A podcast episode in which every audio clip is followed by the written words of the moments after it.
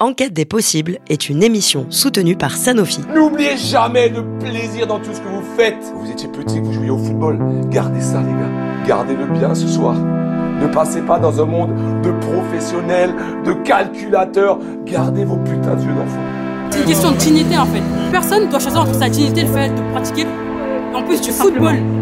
On demande pas la lune, on demande juste de jouer. Ça suffit, quoi. Arrêtons d'utiliser les athlètes, d'utiliser le sport à des fins qui n'ont rien à voir avec euh, ce qu'est l'essence du sport. Je vous aime parce que vous êtes des dignes représentants d'un sport, d'une corporation. Ce que vous faites, ce que vous accomplissez, c'est juste gigantesque. Et en fait, euh, c'est ça le vivre ensemble. C'est pas vivre côte à côte, c'est être ensemble et partager, créer des souvenirs et des moments de vie. Jeux 2024 Paris sportif pour toutes et tous, un épisode d'Enquête des possibles. Bienvenue sur So Good Radio. Enquête des possibles. Enquête des possibles. Enquête des possibles. Paris 24, Los Angeles 28. Une série de Mélina Boetti.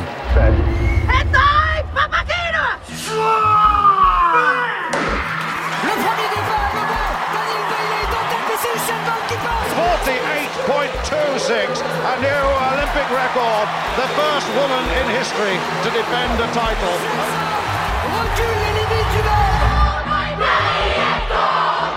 Ce 16 octobre 68, à 19h17, une paire de gants aura définitivement fait tomber les masques.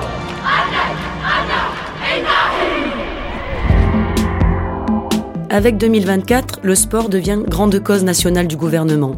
Cette année olympique et paralympique fait le vœu de nous mettre toutes et tous en mouvement, de lutter contre la sédentarisation. Pour marquer les esprits, un slogan Bouge 30 minutes par jour, ce qui ne doit pas nous empêcher de manger encore quotidiennement 5 fruits et légumes comme convenu. Une nouvelle injonction bien frugale face à l'ampleur de la crise du sport en France, à l'image des nombreux abus relevés au sein des instances dirigeantes ces dernières années. Scandales financiers, déliquescence des organigrammes et de la gestion, exclusion des sportives désireuses de porter un couvre-chef et témoignages de multiples violences sexistes et sexuelles. Confronté à un entre-soi vieillissant et opprimant, comment le sport peut-il rester populaire, appartenir à tous dans le respect de ses pratiquantes et pratiquants? Pour penser cette question, la ministre des Sports et des Jeux a mis en place en mars 2023 le Comité national pour renforcer l'éthique et la vie démocratique dans le sport. Autour des coprésidents Stéphane Diagana et Marie-Georges Buffet, ex-ministre de la Jeunesse et des Sports, des personnalités incarnantes du mouvement sportif. Car ne nous trompons pas, le sport est politique et sa voix s'élève grâce à celles qui le vivent et le pensent comme un droit fondamental depuis le terrain. Les athlètes, les associations et leurs bénévoles. Et finalement, c'est peut-être cela penser l'héritage des Jeux, garder au présent, chacun, chacune, vibrante d'action et bien vivante. Bisous de Coubertin. Allez, filons sur le terrain du sport, celui où se dessinent les lignes de notre liberté, où se transpire notre énergie collective et notre désir de la vivre ensemble.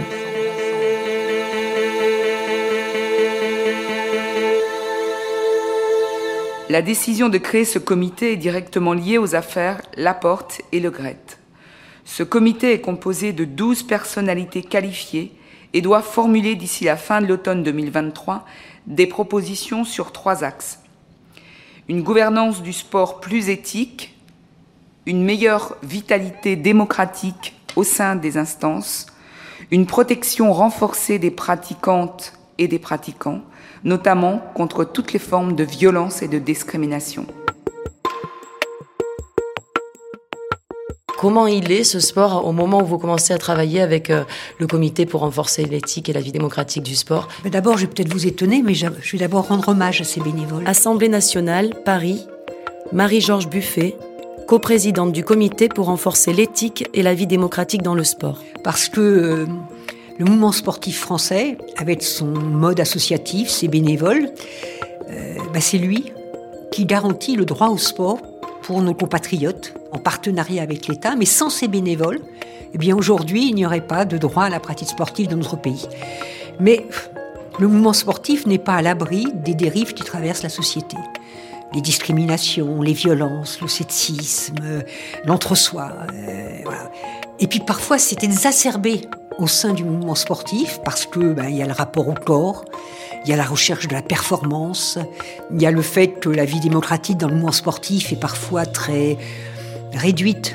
On a un manque de renouvellement. Donc tout cela fait que ces dérives, qui sont les dérives qui traversent nos sociétés, sont parfois accentuées pour certaines euh, au sein du mouvement sportif. D'où l'urgence de donner à ces bénévoles les outils nécessaires pour agir pour l'éthique. Moi, je respecte ces hommes et ces femmes qui ont consacré tant de temps de leur vie euh, au sport, à leur sport, et ils en parlent toujours avec beaucoup de bonheur, etc. Mais on a besoin aussi de, mélange, de diversité, de féminisation, euh, de, un peu de rajeunissement, etc. Donc il faut qu'il y ait un processus démocratique qui bouge. C'est-à-dire qu'il faut vraiment que les clubs soient tous des électeurs qui forment le corps électoral. Il faut qu'il y ait des élections comme dans les communes, à la proportionnelle. La liste arrivée en tête, eh bien, elle a la majorité, elle peut gérer sa ville, elle peut gérer sa fédération, mais les autres listes sont représentées à tous les niveaux des instances dirigeantes. Et ça permet quoi? Ben, Ça permet qu'il y ait confrontation d'idées je, pense qu'on a besoin aussi de, que des nouvelles générations qui n'ont pas toujours la même vision que ma génération sur euh, les exigences sociétales, les exigences sociales, les exigences démocratiques, comment le sport doit coller à la réalité d'aujourd'hui, euh, voilà, doit bouger pour coller à la réalité d'aujourd'hui, aux besoins d'aujourd'hui. Un sport démocratique dans un pays comme la France, avec euh, les valeurs que vous avez portées et que vous portez encore, il ressemblerait à quoi en fait? Bien, Un sport où les bénévoles seraient soutenus, ça fait 50 ans qu'on parle du statut du bénévole et ça n'avance pas beaucoup. Euh, moi, je propose par exemple qu'un dirigeant, une dirigeante bénévole soit indemnisé avec l'obligation de formation pour qu'il puisse avoir les compétences nécessaires. Et puis, on pourrait penser qu'un bénévole qui s'est engagé pendant des décennies, ben, il a le droit à des trimestres de retraite. Peut-être qu'une femme qui a une activité professionnelle, qui a des enfants, euh, etc., elle veut euh, prendre des responsabilités bénévoles, mais il faut peut-être lui trouver des décharges horaires euh, comme pour un syndicaliste qui a été élu par les, salariés de, de, son entreprise. Voilà, soutien aux bénévoles équipement adapté, équipement ouvert, ça demande des moyens pour l'investissement euh, des communes. Et puis je pense qu'il faut euh, faire en sorte qu'il y ait euh, une aide conséquence pour l'achat des licences. Bon, il y a le passe sport, etc., mais il faut accentuer cette aide pour que toutes les familles puissent inscrire leurs enfants au pluriel dans les pratiques sportives. Et puis je pense qu'on a besoin, si on veut vraiment démocratiser le sport, de faire en sorte que les filles, qui ne représentent aujourd'hui les filles et les femmes encore que 39 des licenciés en France. 39%. Bon, donc il faut valoriser euh, la pratique féminine dès le plus jeune âge, et puis euh, vraiment tuer l'idée qu'il y aurait des sports féminins et des sports masculins. Et puis il faut que l'État mette les moyens nécessaires. Euh, moyens en aide, moyens en contrôle. Pour ça, ben, il faut qu'on retrouve un ministère euh, avec des moyens humains. Euh, il n'y a plus de direction départementale jeunesse et sport. les directions régionales ont été noyées dans d'immenses directions régionales où il y a l'éducation, la recherche, etc. Voilà, il faut que le ministère des Sports retrouve son potentiel humain pour suivre, accompagner les, les associations sportives. Mais il faut qu'il y ait aussi des initiatives internationales parce que on a un truc qui s'appelle le CIO, le Comité international olympique, puis il y a les fédérations internationales, bon, qui imposent un peu leurs euh, conditions aux États lorsque les États veulent un grand événement sportif et tout cela, qui, euh, qui dictent les règles au mouvement sportif. Euh. Mais je trouve qu'un peu de contrôle sur le comportement de ces fédérations internationales, du Comité international olympique, ne serait pas de trop. Euh, moi j'ai proposé, c'est une de nos propositions du comité, que euh, à l'occasion des JOP 2024 à Paris, euh, le gouvernement français prenne l'initiative voilà, d'une rencontre internationale, une initiative pour voir comment on fait progresser l'éthique à tous les niveaux du sport et dans tous les pays, comme on avait fait pour le dopage avec la création de l'Agence mondiale antidopage. Madame la Présidente, je vous remercie. Le comité pour l'éthique et la vie démocratique dans le sport s'est mis en place le 29 mars. Depuis, nous avons entendu 107 personnes dans 70 auditions, bien sûr des acteurs et des actrices du mouvement sportif, mais aussi des lanceurs d'alerte. Une des plus belles phrases que j'ai entendues, ou du moins celle qui m'a peut-être la plus euh, marquée, pendant ces six mois d'audition, c'est la phrase prononcée par un jeune athlète qui a dit euh, J'aimerais que de temps en temps, on ne me considère plus comme un sportif, mais comme un individu. C'est-à-dire au-delà de tout ce qu'on peut dénoncer sur bien sûr les, les, délits sexistes, les crimes parfois sexuels, etc., sur lesquels il faut mener une bagarre résolue, il faut aussi élargir, c'est-à-dire comment on protège les individus qui ont une pratique sportive. Bien sûr, quand vous rentrez dans un sport, vous avez envie de gagner, vous avez envie de marquer, vous avez envie de diminuer le temps, vous avez envie de sauter plus haut et de sauter plus loin. C'est normal. Vous faites du sport un peu pour ça. Mais comment cette recherche de la performance se fait dans le respect de l'individu? Et quand on dit respect de l'individu, c'est bien sûr le respect physique.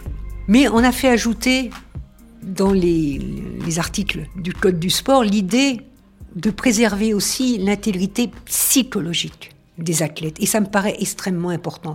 Il faut qu'on sorte d'un rapport d'emprise qu'ont certains encadrants par rapport aux athlètes.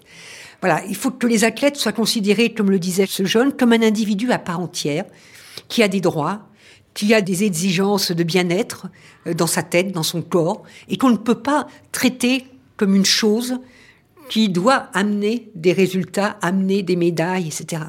C'est toute une culture, oui, de protection, bien sûr, des individus, mais c'est toute une culture et ça demande certainement d'agir sur la formation des encadrants. Euh, moi, je pense qu'il faut, enfin, le comité pense qu'il faut qu'il y ait des modules obligatoires dans la formation qui traitent de cela, qui traitent des problèmes psychologiques, des problèmes. Voilà, il faut qu'on forme le milieu sportif à se saisir de ces questions et à modifier certainement toute une série de, pratiques, de techniques. Alors souvent, on nous dit, mais on a toujours fait comme ça. Mais il y a des tas d'autres choses. Hein. On a, les femmes ont accouché dans la douleur aussi pendant des siècles. C'est pas parce qu'elles l'ont fait qu'il faut qu'aujourd'hui on pourrait tolérer la même chose. On a exigé qu'il y ait des accouchements sans douleur, on a exigé que les femmes puissent vivre leur accouchement de façon heureuse, etc. Eh bien, il faut que le sport, dans sa généralité, et y compris le sport de haut niveau, ça soit aussi dans le bien-être des individus qui le pratiquent. Dans les propositions qu'ont fait les membres du comité, nous proposons de mettre en place un comité d'éthique suprafédéral, c'est-à-dire qui serait en charge de veiller à l'éthique dans l'ensemble du sport, de se substituer à un comité d'éthique fédéral qui serait inopérant, ou d'être saisi directement et qui aurait des pouvoirs de sanction.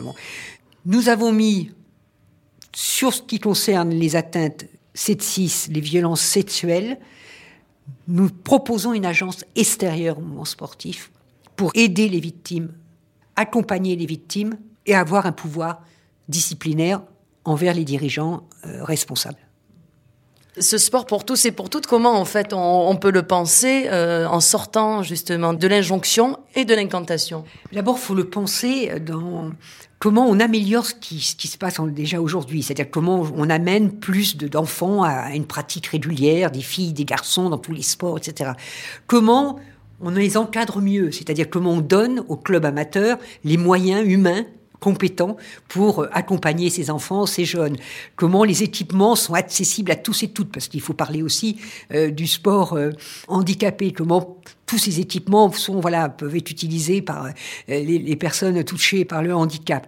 Et puis comment dès les premières licences on fait appel à une certaine attitude de la part bien sûr des dirigeants et dirigeantes de clubs, mais aussi de la part des parents. Parce que des parents qui commencent à hurler après leur euh, gosse parce qu'ils estiment qu'ils jouent pas assez vite ou qu'ils jouent pas euh, assez bien au foot ou euh, à un autre sport, c'est plus le plaisir pour l'enfant. Hein, S'il doit prouver tout de suite qu'il est le meilleur, etc. Donc il faut aussi de l'éducation populaire autour des stades, dans les stades, pour que toutes les, adultes qui sont présents, encadrants, enfants, etc., portent une idée du sport accessible à tous et à toutes. Et puis, c'est pas grave si euh, les minimes cette année, ils n'ont pas tout à fait les mêmes résultats que les minimes dernière. Et alors, du moment que les mômes ils sont bien et qu'ils progressent et qu'ils se sentent, c'est ça l'essentiel. Puis après, il faut, faut, il y a le sport en club, mais il faut développer l'éducation physique et sportive. On a besoin de plus d'heures, notamment dans les collèges, parce que c'est là quand même où les corps se transforment, etc., dans les collèges, dans les lycées. Et puis on a un grand désert, c'est le sport universitaire. ces jeunes gens, euh, jeunes filles à qui on demande déjà de faire des études, mais souvent aussi de travailler en même temps parce que les bourses sont insuffisantes, les, les loyers sont chers, etc. Comment on leur ouvre des espaces de bien-être dans les universités euh, où ils puissent vraiment être encadrés, accompagnés, que ce soit presque dans le cursus universitaire, non pas un choix qu'ils pourraient faire si ils ont un terrain là-bas, ils peuvent s'ils veulent. Non, que ce soit presque dans le cursus universitaire pour accompagner justement ces jeunes euh, dans leur formation, etc. Il y a quelque chose qui a disparu, mais ça a disparu en même temps que les grandes entreprises se sont filialisées, voilà, se sont éparpillées, ce sont euh, ce qu'étaient les clubs d'entreprise qui faisait que là aussi, il y avait une, une vie collective dans l'entreprise liée à une pratique sportive. Moi, j'avais essayé, quand j'étais ministre, on avait refait des fêtes du sport à l'entreprise, mais déjà, s'il n'y avait plus grand-chose, les entreprises, on va payer un coach. D'accord, on va payer un coach. Et puis, vous, vous pouvez aller dans la salle, euh, faire un peu avec le coach. Mais l'esprit à participer à un club, être dans l'équipe. Euh, voilà, donc euh, je, je trouve qu'il y aurait, même pour l'entreprise elle-même, je pense que ça serait un plus de rechercher à créer ces, clubs d'entreprise. Quand on parle du sport santé, euh, euh, c'est pas simplement chez soi. Euh, bon, c'est bien de faire chez soi un peu de, de gymnastique, c'est bien d'aller euh, faire ses courses à pied au lieu d'aller en voiture. C'est bon, d'accord. Mais être dans un groupe, c'est quand même ça vous entraîne plus, c'est plus efficace. Enfin, c'est vous avez des moments de bonheur, vous avez des moments de, de rigolade, vous avez des moments voilà. Euh, donc euh, rechercher le, le, fait que on ne dise pas simplement aux gens oui les 30 minutes, mais qu'on leur dise euh, adhérer à des clubs, former des associations, voilà, c'est ça qui serait une... et puis on va vous soutenir et puis s'il faut on, mettra un emploi aidé pour vous aider à créer ce club. Voilà, c'est ça qu'il faut faire, faire société parce que quand vous voyez parfois des villes entières qui sont derrière leur équipe parce que c'est une histoire, parce que justement, à l'origine, souvent, ces équipes étaient soutenues par une grande entreprise du coin, parce que c'était là où on travaillait. On travaillait dans l'entreprise, on allait acclamer son équipe dans le stade. Voilà, c'était, il y avait une communauté hein, de, lieux, mais une communauté de travail et tout cela. Et puis c'est resté, puis les générations se sont passées ça. Ben, c'est pas c'est magnifique. À un moment, j'étais énervée quand certains ministres parlaient euh, de, la pratique libre. Alors la pratique libre, c'était la pratique hors hors des clubs ben, moi je trouve qu'on a plus de liberté quand on est ensemble que quand on est toute seule dans son coin. Dans la prochaine Olympiade 2024-2028, le budget des sports passe de 0,3 à 1%. Je pense que le sport, par rapport au rôle qu'il joue dans le développement des êtres humains et dans les liens sociaux, vaut, vaut ce 1%. Mais moi j'ai envie de dire, on a les JOP.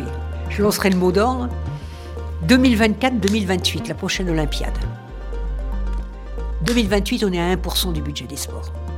Voilà, on se donne pour ce but-là, on mobilise l'opinion là-dessus, on y arrivera. Hein. Si on mobilise l'opinion, le, mouvement sportif, il se mobilisera, l'opinion publique, bah, les gouvernements, quels qu'ils soient, seront bien obligés de bouger un peu. Il faut qu'on mène cette bataille, parce qu'on nous dit l'héritage des GOP, mais ça va être quoi l'héritage des GOP s'il n'y a pas des batailles pour, euh, voilà, pour qu'il y en ait un d'héritage, justement. Et moi, je trouve que ce mot d'ordre, il est simple. On a une Olympiade, 24-28. Allez, 1%.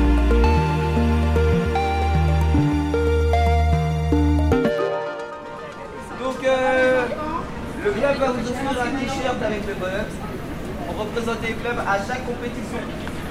On a donc euh, un rassemblement enfants-ados aujourd'hui euh, de natation. Piscine municipale Marlène Perratou, Aubervilliers, Clément Raymond, coprésident de la Fédération sportive et gymnique du travail, FSGT 93. Dans les conditions d'une compétition, euh, mais il n'y a pas de temps euh, qualificatif. Ça permet véritablement euh, à tous les enfants et tous les ados euh, qui sont euh, un peu à la limite des temps qualificatifs de pouvoir s'exprimer sans pression et accéder ensuite aux journées qualificatives et aux compétitions euh, qui euh, délivrent des titres départementaux, régionaux et, et, nationaux. Alors là, il y aura des médailles. Quel est le sport proposé par la FSGT On le décrit euh, comme un sport populaire, inclusif et solidaire. Un sport émancipateur et un sport qui élève finalement euh, les individus à la fois dans leur pratique mais aussi dans leur vie parce qu'on a un accent très fort qui est mis sur le développement de la vie associative. Ça se décline à la fois dans la pratique sportive, telle que je le disais, parce qu'on met en place des contenus d'activité avec un cadre commun qui est l'entrée par le jeu, qui est l'expression dans la pratique sportive de toutes et tous, et idéalement évidemment le progrès dans sa pratique avec l'idée que chacun puisse accéder à son meilleur niveau. Et puis évidemment dans une multitude d'activités avec une logique aussi culturelle de la pratique sportive, puisqu'on est une fédération omnisport.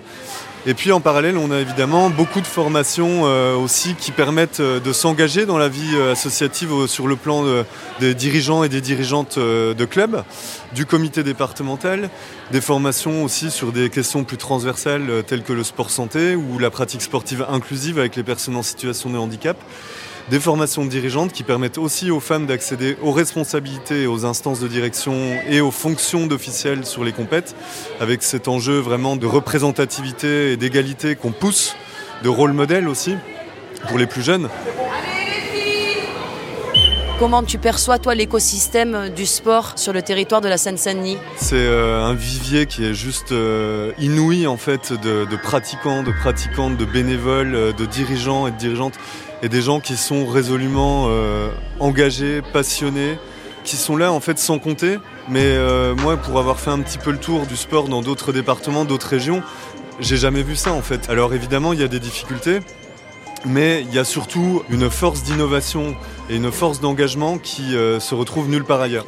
Ça se reflète à la fois dans la capacité des clubs, quelles que soient les fédérations sportives, à proposer une offre de pratique qui, maille véritablement tout le territoire et pour tous les publics, du plus jeune âge jusqu'aux personnes âgées.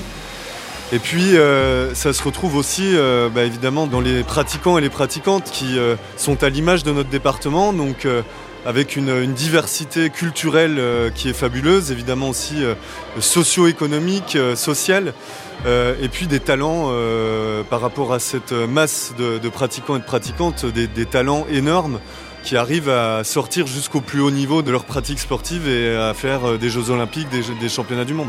Et que possiblement, sans euh, la FSGT et ce sport euh, associatif que vous défendez, serait peut-être passé à côté d'une carrière? On a plusieurs exemples, ouais, comme Muriel Urtis au, club d'athlètes Bobigny, qui est un, club FSGT où elle a fait des compétitions FSGT, et Jean-Marc Mormec aussi à la boxe avec Drancy puis Bobigny. Quand on échange avec ces sportifs et ces sportifs de haut niveau, à chaque fois, ils ont une reconnaissance énorme pour euh, la FGT ou en tout cas pour leur club et pour leurs éducateurs et leurs animateurs.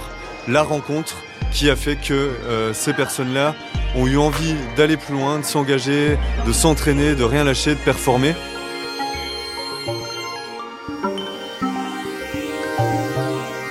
Gamin, ce que t'as fait aujourd'hui, c'est grand. T'es un coureur de 400. Tu le sais pas encore, mais tu l'es. Toumani remercie poliment. Il pense à ce que lui a dit Jean-Michel. Sois attentif, on va te tourner autour. Des mecs qui draguent les athlètes après une victoire pour leur dire Tu verras, je vais faire de toi une star. C'est courant. En réalité, c'est une femme qui approche Toumani, une championne. Il est improbable de lui donner cet âge. La hargne et une rigueur quasi militaire ont entretenu son corps de sprinteuse.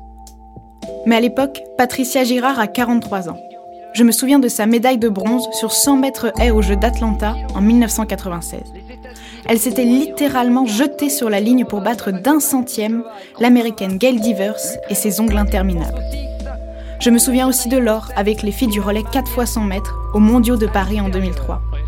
Si cette course ne vous dit rien, posez ce livre et allez sur Internet. Ça vous prendra 5 minutes, mais il faut que vous regardiez cette finale, et si possible, avec les commentaires. C'est uniquement une question de passage, Patrick. Ouais. Quatre Antillaises, Patricia Gérard, Sylviane Félix, Muriel Urtis, Christine Aron vont chercher le titre mondial devant les États-Unis et la Jamaïque. À la fin, elles se sautent dans les bras, elles pleurent, elles rient, elles sont heureuses. Si vous n'êtes pas ému après avoir vu ces filles gagner ensemble, je ne peux rien pour vous. Un pote avait chopé des places pour le Stade de France. Il était revenu au collège le lundi matin avec le sentiment d'avoir vécu quelque chose. Toumani ne regardait pas l'athlétisme en 2003. Le nom de Patricia Gérard ne lui disait rien. Pour marquer leur rencontre, elle lui propose une séance inédite en l'asseyant sur un vélo. Je t'ai mis une grosse résistance, tu me fais 400 mètres à fond, 30 secondes de récup et on recommence. Toumani s'exécute et en même pas 10 minutes, il est en nage et ne sent plus ses cuisses. Elle baigne dans l'acide lactique. Il rentre chez lui, s'écroule de fatigue et à son réveil, il bloque le numéro de Patricia, basculant tous ses appels sur boîte vocale.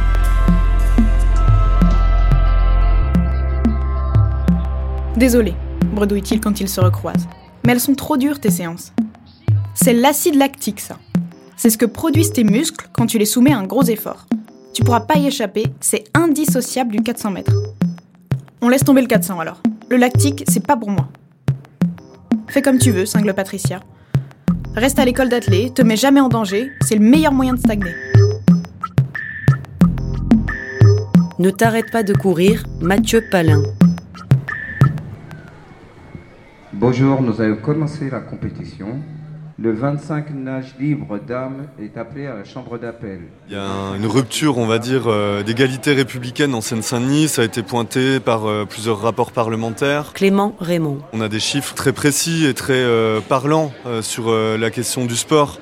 Nous, ce qu'on prend souvent, c'est bah, le manque d'infrastructures sportives corrélé au faible taux de licence par habitant. C'est-à-dire que la Seine-Saint-Denis, c'est l'un des derniers départements de France en matière d'équipements sportifs par habitant donc 15 équipements pour 10 000 habitants. En région Île-de-France, c'est 30 pour 10 000. En France, c'est 50 pour 10 000. Donc c'est trois fois moins que la moyenne nationale, deux fois moins que la moyenne régionale. Et on est l'un des derniers départements de France en matière de taux de licence et de pratiques sportives. Donc euh, chiffre de l'IRDS, euh, chiffre du ministère, donc tout ça est reconnu.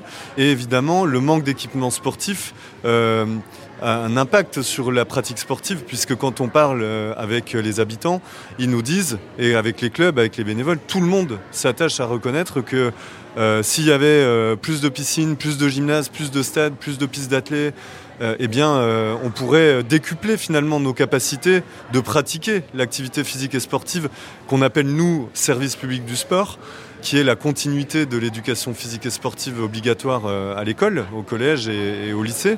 Et donc euh, la capacité qu'a le mouvement sportif associatif de garantir cette continuité, c'est justement le bénévolat, le fait qu'on ait des milliers, voire des centaines de milliers de bénévoles qui sont impliqués au quotidien pour faire les entraînements, pour encadrer pendant les compétitions, pour euh, même aller au-delà du sport avec de l'aide aux devoirs, avec des projets autour de l'insertion, de l'inclusion.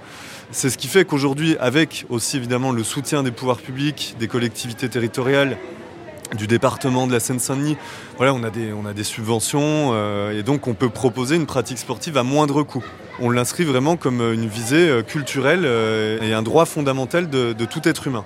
Et donc on se rend compte qu'avec ce manque d'équipement sportif, bah, ce droit-là, comme le droit euh, à l'éducation, comme le droit à la justice, est en rupture en Seine-Saint-Denis sur certains territoires, évidemment plus carencés que d'autres. On a des clubs qui, dès le mois de septembre, dès le mois d'août pour certains, ont déjà des listes d'attente de plusieurs centaines d'adhérents et sont obligés de dire non à des gens.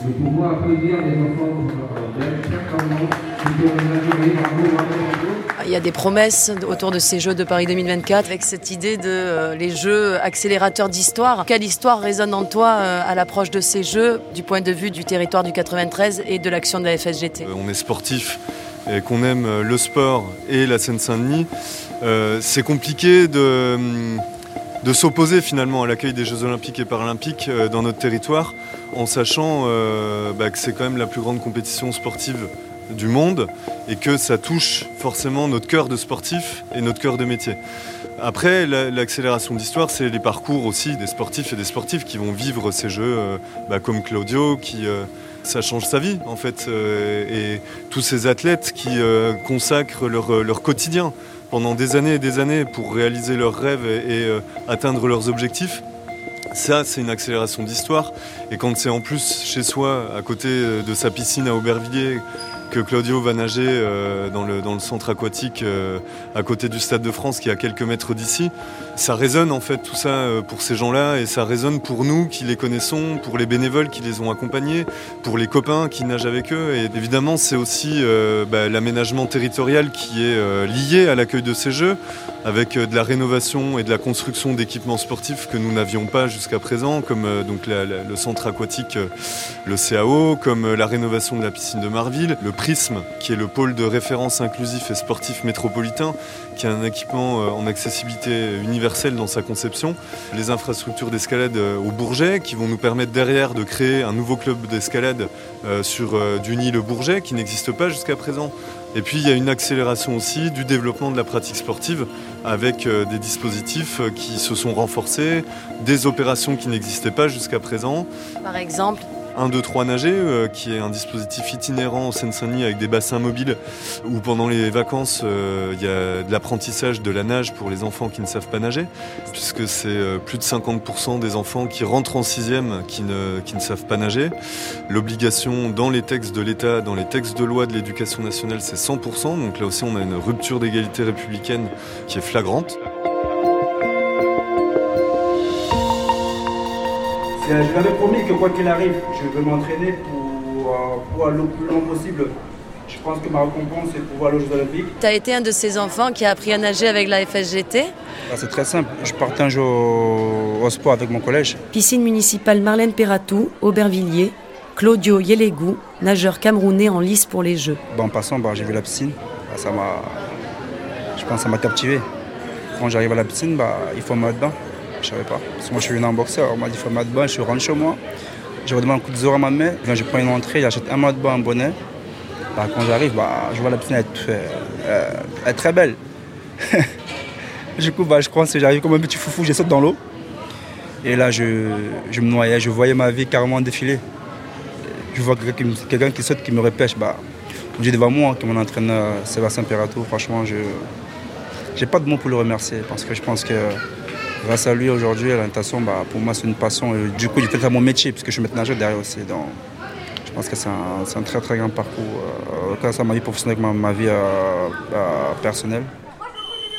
Donc après, je lui ai dit si tu veux nager au grand bain, eh ben, il faut que tu viennes. euh, D'abord, tu commences par le petit bain. Et son entraîneur, Sébastien Perratou. Et euh, depuis, eh ben, monsieur m'a écouté. Après, j'ai discuté, comme j'ai vu sa détermination, il venait tout le temps, tout le temps, en fait, euh, aux- heures du public. J'ai proposé de venir au club. Après, j'ai appelé sa maman qui était d'accord pour qu'il vienne intégrer le club avec moi. Et euh, de 14 ans jusqu'à 18 ans, eh ben, il est venu en- s'entraîner, même malade, cinq fois par semaine jusqu'à attendre euh, ben, l'élite. Et euh, c'est une fierté pour moi parce que c'est un pur produit d'Aubervilliers.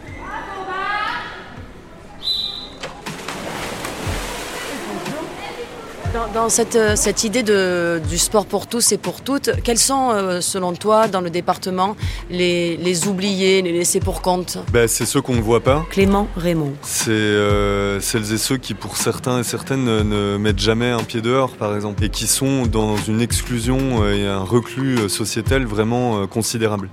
Et donc, euh, bah, eux, même si on va euh, faire des actions sportives euh, de proximité en pied d'immeuble, même si euh, il y a de l'animation et même s'il y a des équipements sportifs pas très loin de chez eux, ils n'auront pas la capacité finalement d'aller de par eux-mêmes.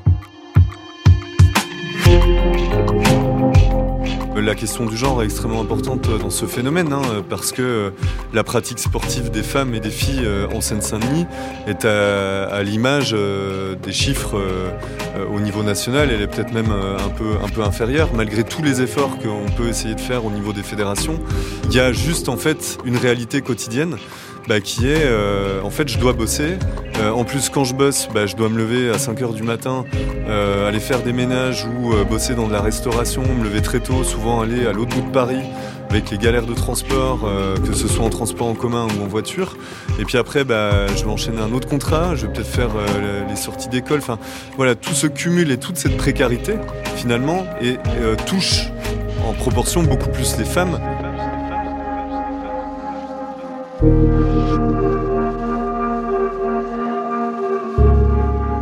Je cherche vraiment à faire du travail euh, en relation avec les associations et d'accompagner et de travailler avec, pour et par les femmes. Bibliothèque François Mitterrand, Paris, Aifat Lili, chercheuse postdoctorale à l'université VUB de Bruxelles. Euh, notamment des femmes qui sont euh, dans les quartiers populaires et euh, quartiers pauvres et souvent racisées, minorisées, invisibilisées. Je me suis euh, rendu compte que le, le- les publications classiques avec les entretiens ou bien les, les questionnaires, les statistiques n'étaient pas suffisants. Donc c'était évident pour moi de faire de la recherche-action. Alors la recherche-action, c'est un processus d'accompagnement qui part des premières concernées. Euh, là, en, en l'occurrence, euh, des femmes qui portent le hijab, les femmes des quartiers populaires, de leur donner la parole et d'essayer de comprendre ce qui se passe, pourquoi elles ne pratiquent pas, qu'est-ce qui se passe autour d'elles, euh, quels sont les discours et les représentations qui les traversent. Et ça ne suffit pas, parce que la problématique ne peut pas être uniquement abordée par ce prisme-là. Pour pouvoir le régler, il faut aussi interroger tous les acteurs du système. C'est là où l'innovation est intéressante. Et ce qui m'a animé dans la problématique des filles des quartiers populaires, j'étais tombée sur le rapport dédié, qui était un premier rapport en 2004, qui traitait de la question de la féminisation euh, dans le sport à tous les niveaux. Une phrase m'avait assez surprise et questionnée en tant que sociologue, c'était que si les filles des quartiers populaires ne, ne pratiquaient pas, c'était essentiellement pour des raisons de tradition et de religion. Qu'on mettait vraiment en avant l'islam. Il n'y avait aucun verbatim, aucun entretien, aucune complexité. Et pour avoir vécu avec ces femmes, pour les accompagner sur le terrain, c'est d'une simplicité de dire ça, voire même ça risque d'amplifier les choses. Donc il faut absolument euh, donner la parole à ces femmes pour comprendre comment leur rapport au sport, leur rapport à, leur identité plurielle se conjugue pour pouvoir euh, définir des voies, euh, trouver des solutions et surtout mieux comprendre leur situation. Moi, je voyais des femmes qui portaient euh, un couvre-chef, euh, musulmane, et je trouvais ça euh, vraiment remarquable parce que ces femmes-là sont confrontées à des préjugés en interne au sein de la communauté. Donc, un certain nombre de, membres de la famille, de la communauté, qui ne veulent pas que ces femmes pratiquent du sport parce que ça ne se fait pas, parce que elles ont d'autres choses plus importantes à faire, et parce que c'est peut-être contraire pour certains à la bonne définition de, la musulmane, de la musulmane. Et donc, euh, moi qui les vois et qui les vois se battre au quotidien pour pouvoir euh, faire du sport comme tout le monde, euh, je ne les voyais pas être bien représentés dans les affiches et dans les publicités qui mettaient en avant justement la fierté de la féminisation du football et le succès de cette organisation de la Coupe du Monde. Donc, en parallèle de la Coupe du Monde, j'ai organisé avec Fair Network, une ONG qui lutte contre les discriminations et le racisme dans le foot, qui est une organisation européenne, j'ai organisé plusieurs panels, dont un euh, sur euh, le hijab ban, donc l'interdiction de porter le hijab, c'était en anglais, euh, de la FFF, et de questionner en partant des témoignages, d'un témoignage d'une sportive de Montpellier. Et donc on a posé la question est-ce que voilà cet interdit, comment vous l'interprétez Est-ce qu'on a le droit et, surtout comprendre un petit peu la parole de cette première footballeuse, cette expérience, cette première footballeuse, et, et, de comprendre un petit peu le, le contexte de la conclusion a été unanime euh, à ce moment-là, c'est-à-dire que on n'a pas le droit d'interdire à une femme de faire du sport, c'est validé. Pour des raisons religieuses, non, la laïcité nous permet d'être qui on est, euh, quelles que soient nos croyances, nos pratiques, nos convictions. Euh, voilà, on peut avoir une, religion, on peut ne plus l'avoir, on peut évoluer. La laïcité nous permet de vivre ensemble avec cette diversité euh, religieuse-là, bien sûr, tout en respectant euh, la sécurité, l'hygiène, et puis que ça ne provoque pas de troubles notamment à l'ordre public. Une fois qu'on a posé ces principes-là, on ne comprend pas pourquoi on continue à s'acharner euh, sur la question euh, de ces musulmanes qui sont des sportifs comme les autres qui veulent briller dans le foot. Nous voulons jouer librement, sans avoir peur de ne pas être à notre place. Nous voulons être libres, alors laissez-nous jouer. Laissez-nous jouer Laissez-nous jouer Laissez-nous jouer Ce doute-là nous fait reculer. Du coup, on parle de paradoxe on parle d'ambivalence, on parle aussi de références contradictoires. Et là, on est complètement au cœur d'un gros problème, c'est que les fédérations internationales de référence, on prend l'exemple du foot, mais aussi du basket, et on peut prendre l'exemple de d'autres fédérations. Alors, on va remonter à 2014 pour la fédération, voire 2012 pour la fédération internationale de, de foot, et ils ont pris la décision de, il était préférable de les laisser jouer que de les exclure. Je trouve que c'est une décision qui est sage dans une période, on s'entend, où le monde arabe commençait aussi à vouloir pratiquer du sport et à lutter contre leurs propres difficultés. La Fédération internationale l'autorise, la Fédération française de foot euh, fait une déclaration euh, où clairement il met sur la même ligne que la fédération ne peut pas autoriser euh, le port euh, du coup du, hijab, du voile. Alors il y a plein de mots qui veut dire pas vraiment la, même chose, mais en tout cas le voile, le couvre-chef, le, euh, foulard, le hijab. Et ne pouvait pas autoriser, et il mettait la notion de neutralité, de lutte contre le prosélytisme, la radicalisation. Bon, ça, fait beaucoup, ça fait beaucoup de choses sur une même... Et lutte contre les discriminations, ça fait beaucoup de choses sur une même phrase. Et la neutralité est imposée uniquement aux agents qui représentent l'État. Ce qui pose problème, c'est quand on impose la neutralité qui ne devrait pas s'imposer. Donc là, il faudrait s'indigner sur cette neutralité qui, qui finalement ne veut pas de ces femmes sur le terrain. On jouera, on jouera, même si l'État ne veut pas, nous on jouera. Pour un football meilleur, même si l'État ne veut Quand je vois que le rapporteur public valide euh, le combat euh, des hijabeuses et, et puis autorise, euh, en tout cas prône une autorisation, je me dis bon bah c'est bon, ça va être ok. Et finalement, trois semaines, deux semaines, trois semaines après, bon ben le, le, Conseil d'État retoque le, ce qui avait été dit par le rapporteur public. Finalement, la Fédération française de foot savait qu'il était dans son droit la liberté d'association, d'organisation. Ils ont voté les, statuts, ils les ont votés à l'unanimité, j'imagine. Il aurait fallu peut-être avoir une discussion avant la création de cet article et vraiment avoir une vision euh, de ce que ça veut dire d'exclure ces femmes-là avant même la création de cet article. Une fois que l'article 1 a été posé euh, dans l'association, au niveau de la FFF, c'était très compliqué de changer, euh, nous en externe, et, et le Conseil d'État a changé cette décision. Donc là, on est sur une technicité du droit, mais c'est pour éviter la justice, alors que ça aurait pu servir à la justice parce que tout le travail reste à faire maintenant et la Fédération française de foot a aussi peut-être quelque chose à faire. Peut-être qu'à ce moment-là, ils ont pris cette décision-là, mais rien n'empêche aujourd'hui de se remettre en question, euh, de voir si c'est bon pour le foot en France, qui se veut euh, la première fédération de France et aussi euh, une fédération qui attire beaucoup les, milieux populaires. Donc, euh, est-ce qu'on peut être fier de cette décision éternellement? Ça amène en tout cas à faire le constat d'une grande majorité d'hommes dans les instances qui sont décisionnaires et qui sont euh, là pour euh, légiférer sur euh, bah, la, pratique de femmes qu'ils excluent tacitement de leur instance dirigeante et qui en plus ils excluent des débats. Je crois que là on, on, touche le fond du problème. C'est le rapport de pouvoir donc on parle des hommes au pouvoir, en tout cas les personnes que j'ai pu rencontrer, avec a priori beaucoup de, bienveillance, hein, une espèce de, paternalisme comme ça, euh, très exprimé. J'en ai rencontré euh, que ce soit de la Fédération française de foot, mais aussi euh, de la Fédération française de, de basketball. Ces représentants-là euh, sont persuadés de bien faire. Euh, mais dans la méthode, il y a, un gros problème. En quoi votre existence est supérieure à l'existence de ces femmes-là?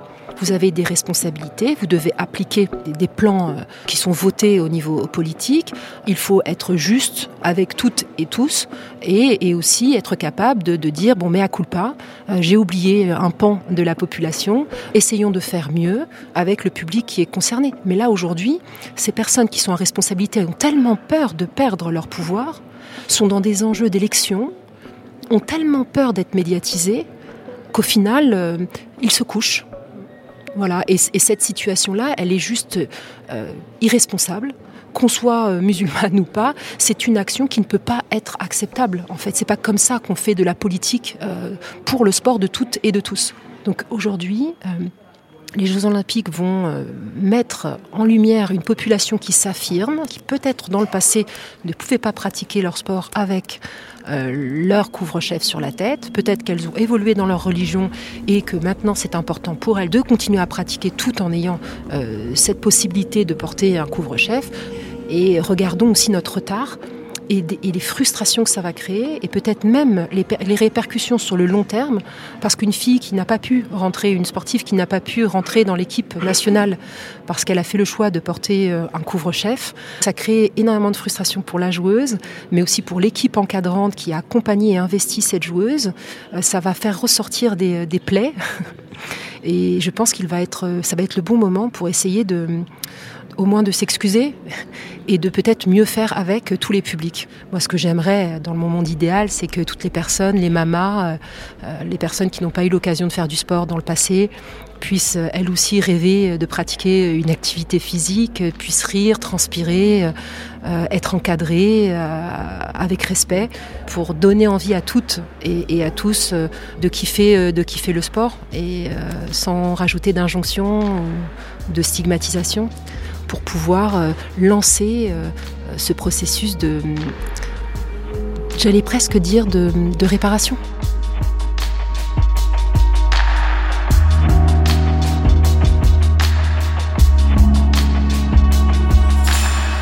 Malika aide sa mère à enfiler son burkini turc. Yamina sourit, mal à l'aise. Le burkini est tout de même moulant. Elle est gênée. Allez, t'inquiète pas maman, il te va trop bien. Personne te verra, il y a que tes enfants ici. La mère de famille est intimidée. Elle avance lentement vers les marches de la piscine en faisant attention à ne pas glisser. Elle essaie de dissimuler son trac, tandis qu'Iman vient d'exécuter son premier plongeon. Anna met la ceinture autour du ventre de Yamina qui lui chuchote. Me lâche pas, hein Naturellement, les quatre enfants entourent leur mère lorsqu'elle met le premier pied dans l'eau. Malika la tient par la main. Ouh là Berda, elle est froide Anna est déjà émue d'assister à ce moment, qu'elle trouve historique. Délicatement, Yamina entre dans l'eau, en tenant le bord, et soudain, c'est inattendu. Elle éclate de rire, mélange de peur, de joie et d'excitation. Ses enfants, surpris de sa réaction, se mettent à rire avec elle, spontanément. Anna rit, mais des larmes coulent le long de ses joues. Et personne n'a remarqué son émotion, parce que les larmes se voient moins sur un visage déjà mouillé.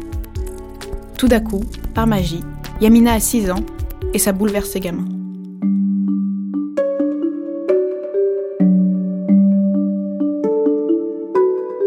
La discrétion, Faiza. Le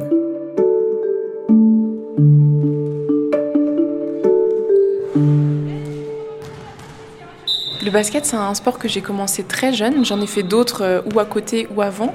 Mais il, m'a suivi toute ma vie. C'est ma 14e année, là, je crois. Gymnase Jean Villard, HR, Hélène, basketteuse et membre fondatrice du collectif Basketball pour toutes. Et donc c'est vraiment un sport de passion, j'ai jamais voulu devenir pro, euh, j'ai toujours joué en départemental à part une année.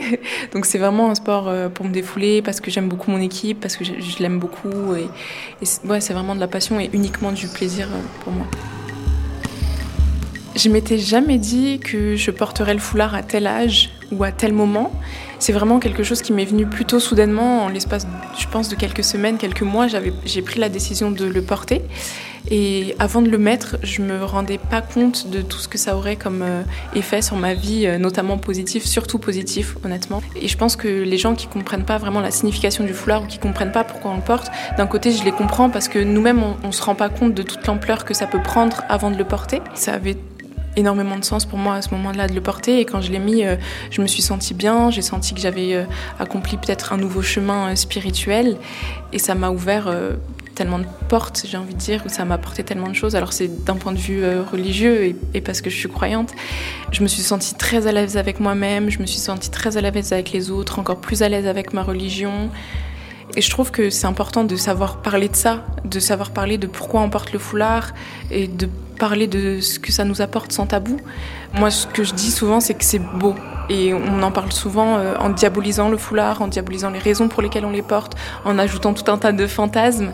Mais euh, la réalité, c'est que c'est beau en tout cas dans l'écrasante majorité des cas. Et en quoi, pour, selon toi, c'est un objet d'incompréhension et surtout de stigmatisation? On pourrait revenir très loin sur euh, les raisons qui font que le foulard est stigmatisé et diabolisé. Personnellement, je pense que la France a une histoire particulière avec la religion de manière générale, que la France a une histoire douloureuse avec la colonisation et notamment avec l'Algérie. Et je pense que c'est vraiment tout un fantasme euh, fétichiste, racial, ajouté à énormément de sexisme, une volonté de contrôler le corps des femmes et notamment des femmes racisées, même si toutes les femmes musulmanes ne sont pas des femmes racisées. Donc je pense que c'est ça, c'est un moyen de contrôler les minorités, les femmes qui le portent et de manière générale les hommes qui les entourent. Et je pense qu'on a laissé beaucoup trop de tabous autour de ça. Et qu'à cause de ces tabous, à chaque fois, on franchit une nouvelle étape, on repousse une nouvelle limite euh, et on restreint de plus en plus les libertés. Et ça se voit chaque année, en fait, avec chaque nouvelle loi qui passe, chaque nouveau décret qui passe. Selon moi, quand on entend espace public, plutôt que de penser directement à restriction, on devrait justement penser à liberté. Parce qu'il faut reprendre la loi de 1905 à la fois dans son texte et dans son esprit.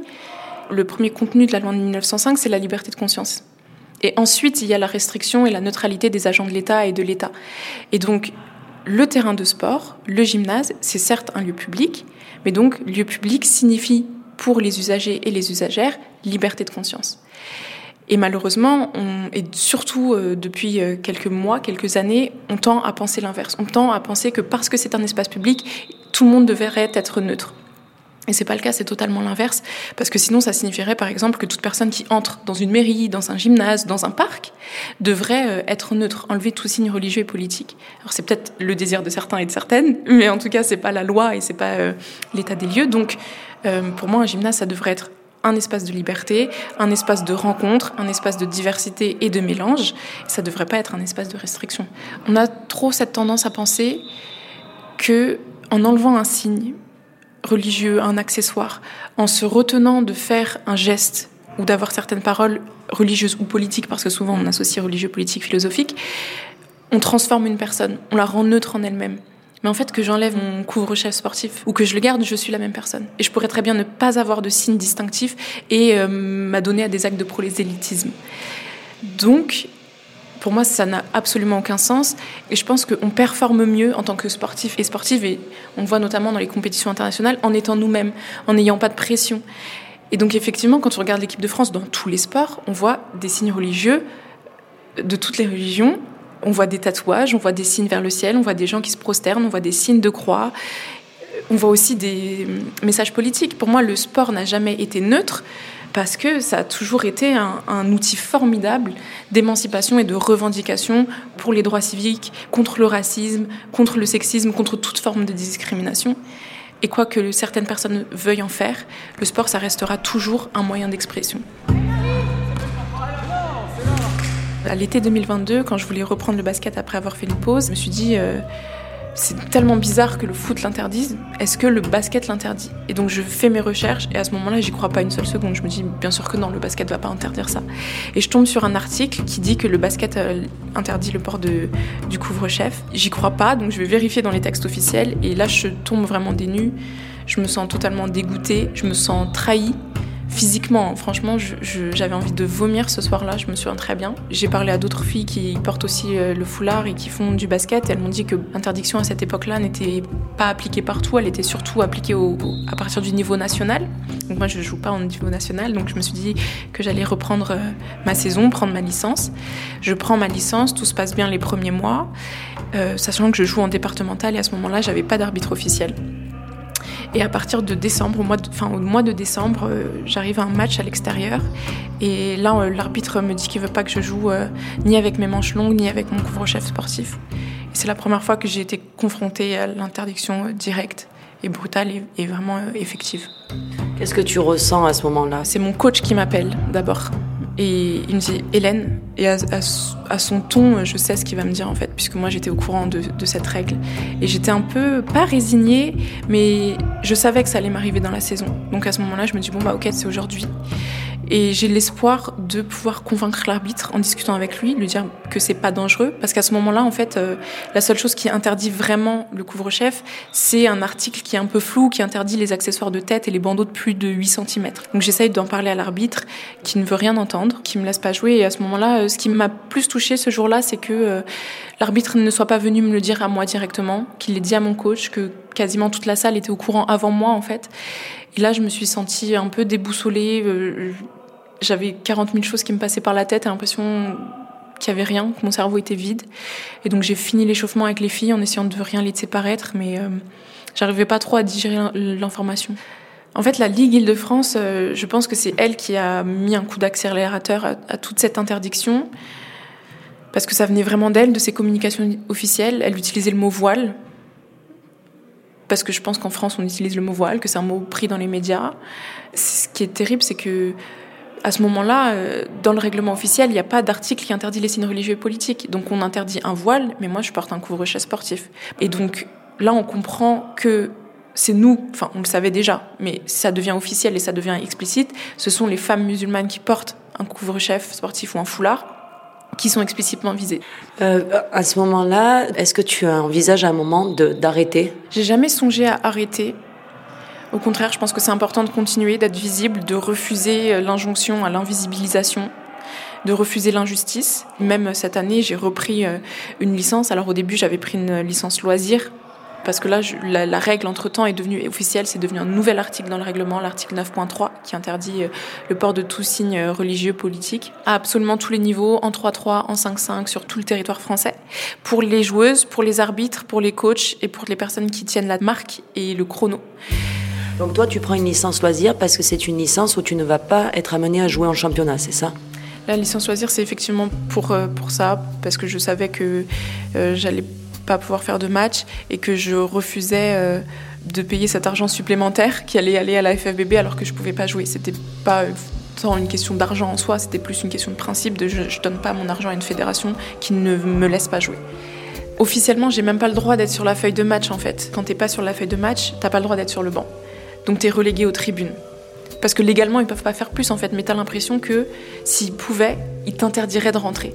T'as l'impression que tu dois être invisible, que tu dois être relégué au dernier plan, et ça, franchement, ça fait mal. Enfin, moi, j'ai un peu envie de dire, mais de crier quoi, ça, ça vous révolte pas je comprends pas. Donc toi, pour euh, garder cette motivation, tu prends le, sport comme levier politique hein, et euh, tu réalises un documentaire qui s'appelle Titulaire. Pourquoi ce choix de titre et qu'est-ce qui signifie pour toi à ce moment-là? Quand je me rends compte que la FFBB interdit le port du couvre-chef sportif, je me dis que je peux pas en rester là. Même si mon action ne peut prendre qu'une forme euh, limitée, par exemple envoyer une lettre à la FFBB, il faut que je fasse un truc. Juste pour le principe, en fait, de dire non, je suis pas d'accord et je refuse de ne rien faire. Et finalement, je me suis rendu compte que ça touchait beaucoup plus de sport et que le problème majeur, c'était l'invisibilisation et qu'une lettre, ça montrerait pas les femmes et les filles qui font du sport et qui en besoin d'images. Pour faire ce documentaire, je contacte des filles euh, qui font différents sports à différents niveaux pour les faire parler, pour leur donner la parole et pour euh, les montrer. Et titulaire, euh, parce que quand tu es titulaire, tu as ta place sur un terrain.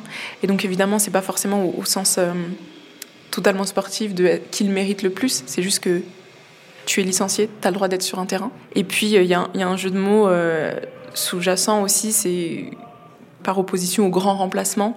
On n'est pas grande remplaçante, on est titulaire.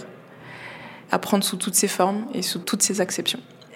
Et derrière, le, récit des autres se décline parce qu'en fait, il y a cette notion aussi d'avoir des modèles. Ibtihaj euh, Mohamed, c'est une escrimeuse américaine qui a marqué euh, l'histoire du sport de manière générale, médaillée olympique, et qui a été pour beaucoup de filles, pour beaucoup de personnes en fait, de manière générale, un modèle parce que c'est la première euh, femme américaine à porter le foulard, à avoir représenter son pays, gagner et le faire euh, en étant, moi il y a un mot que j'aime bien, je, suis désolée, je, je, connais pas trop la traduction en français, mais en étant unapologetic.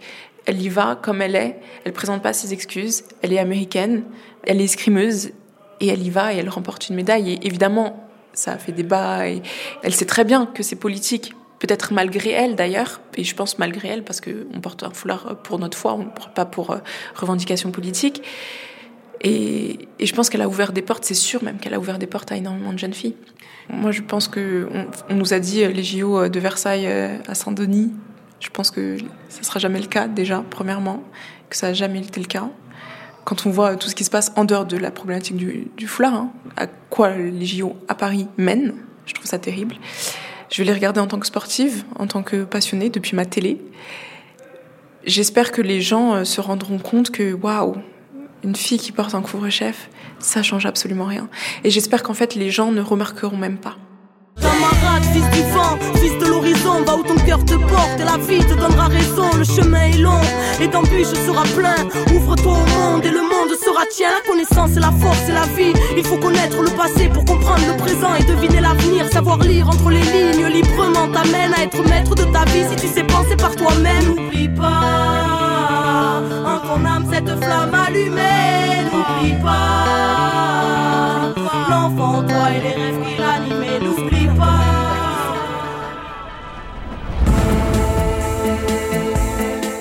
Pour moi, les jeux idéaux, ça serait des jeux qui représentent effectivement toutes les nations de leur entièreté. Et donc pour la France, bah, ça veut dire euh, des personnes blanches, des personnes noires, des personnes asiatiques, des personnes qui portent un foulard, des personnes qui portent pas un foulard, des personnes de toutes les origines, de toutes les conditions, de tous les genres, toutes les orientations sexuelles. C'est ça, ça serait l'idéal. Et par contre, si je suis réaliste au JO 2024, réaliste mais un petit peu utopiste, ça serait que des athlètes français, françaises et internationaux prennent la parole sur ce sujet-là. Parce que comme on l'a dit, les JO et le sport, ça n'a jamais été apolitique.